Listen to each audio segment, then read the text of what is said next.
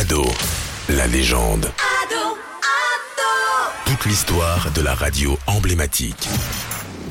Bienvenue à tous dans le podcast Ado, la légende. C'est le tout premier épisode. À l'occasion du retour d'Ado, on vous raconte les plus beaux moments, les meilleures anecdotes de la mythique radio hip-hop RB, ceux qui ont assisté à la création d'Ado, ceux qui sont passés au micro, les équipes actuelles.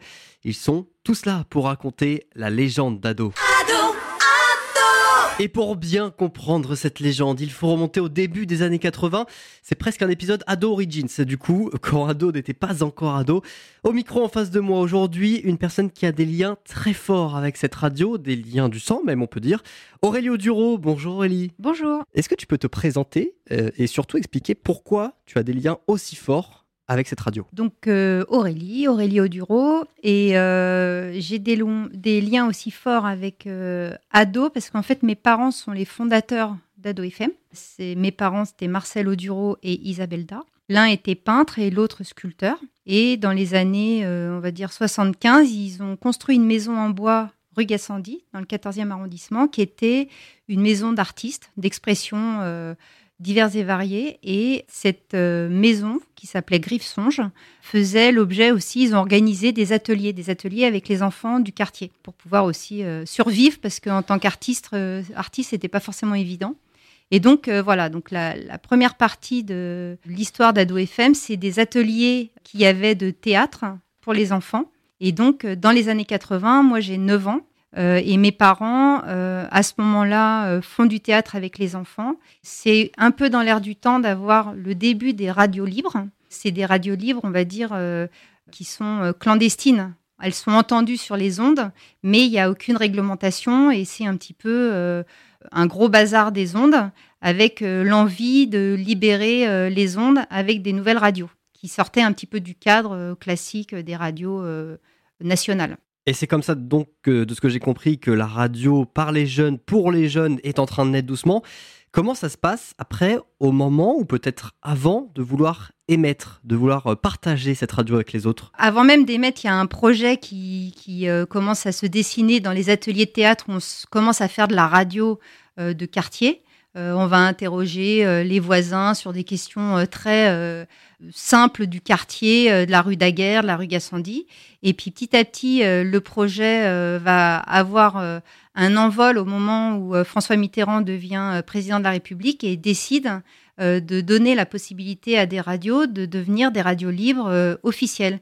Et pour ça, alors il y aura tout un combat sur l'obtention de fréquences, mais il y a toute une période qui est un peu un no man's land du début des radios libres qui est entre 80 et 82, 83, euh, où en gros, euh, tout le monde peut faire un peu tout sur ces fameuses ondes à partir du moment où on fixe une fréquence.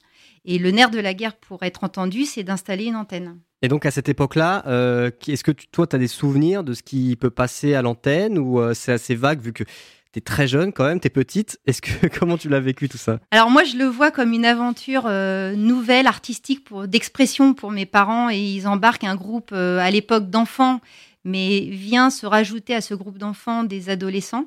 Les enfants grandissent. Donc au tout début cette radio elle s'appelle Radio Enfant j'écoute mais quelques peut-être 6 8 mois après ça devient euh, Radio Ado. Et la première partie de ce projet euh, c'est surtout euh, installer euh, une antenne donc sur les toits de Paris et sur les toits de, nos habitations de la rue Daguerre. Et il y a des associations qui se créent entre différentes radios, et notamment nous à l'époque. Il y a Ado FM, donc on va dire une, radio de jeunes, où on peut dire plein de choses, mais on est très jeunes. Et juste à côté, nos, nos petits frères ou nos cousins, c'est Carbone 14. C'est une radio avec qui euh, Isabelda et Marcelo Duro sont devenus. Euh, à un moment, il y a eu des entraides. Et dans mes souvenirs, on a partagé euh, cette fameuse installation sur les toits de Paris d'une antenne pour pouvoir émettre. Et en gros, on se partageait des bouts de fréquences et on émettait un peu chacun notre tour. Et on n'en a pas parlé au moment où tu as évoqué euh, Radio Enfant J'écoute, qui était le premier nom d'ado. Il me semble que tu as designé, tu as, dessiné le premier logo, c'est ça? Bah, Moi et d'autres, en fait, euh, comme tout était assez collectif, euh, il y a eu un jour un atelier logo et puis on a tous dessiné des, personnages, enfin, ce qui nous inspirait. Et puis il s'est trouvé que, que celui qui était Enfant J'écoute, qui n'a pas duré bien longtemps d'ailleurs, parce qu'après c'est devenu ado, a tenu quelques mois. Donc oui, oui, c'est des, des, beaux souvenirs de création. Et puis surtout, ce qui était incroyable, c'était que nous, enfants, on était entendus par quelques adultes. On était, ça nous a permis d'avoir beaucoup d'imagination, de se dire que énormément de choses étaient possibles. on a créé des émissions. Moi, j'ai fait une émission qui s'appelait Les Petites Miss, où on parlait de sexe à l'antenne, haut de nos 14-15 ans. Donc ça, c'était une aventure aussi incroyable. On, créait nos propres courriers parce qu'on n'avait pas assez de, d'auditeurs. Donc on se créait des problèmes qu'on lisait et puis on répondait en bon euh, sexologue qu'on était au de nos 14 ans. Enfin bref, c'était super marrant. On peut peut-être aussi parler rapidement des, premiers locaux euh, d'ado.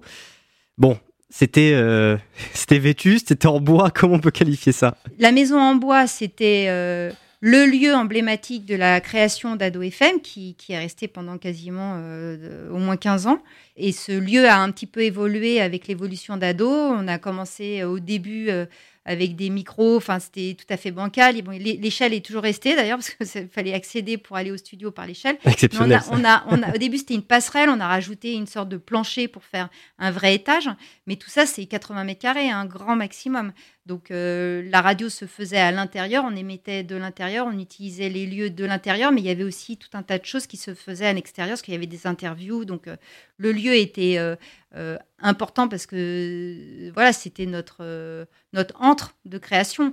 Mais c'est sûr qu'après ça s'est professionnalisé et c'était sans doute plus adapté. Hein. Merci beaucoup Aurélie d'être venue nous raconter les tout premiers jours d'ado, la naissance. On se retrouve jeudi prochain pour un nouvel épisode.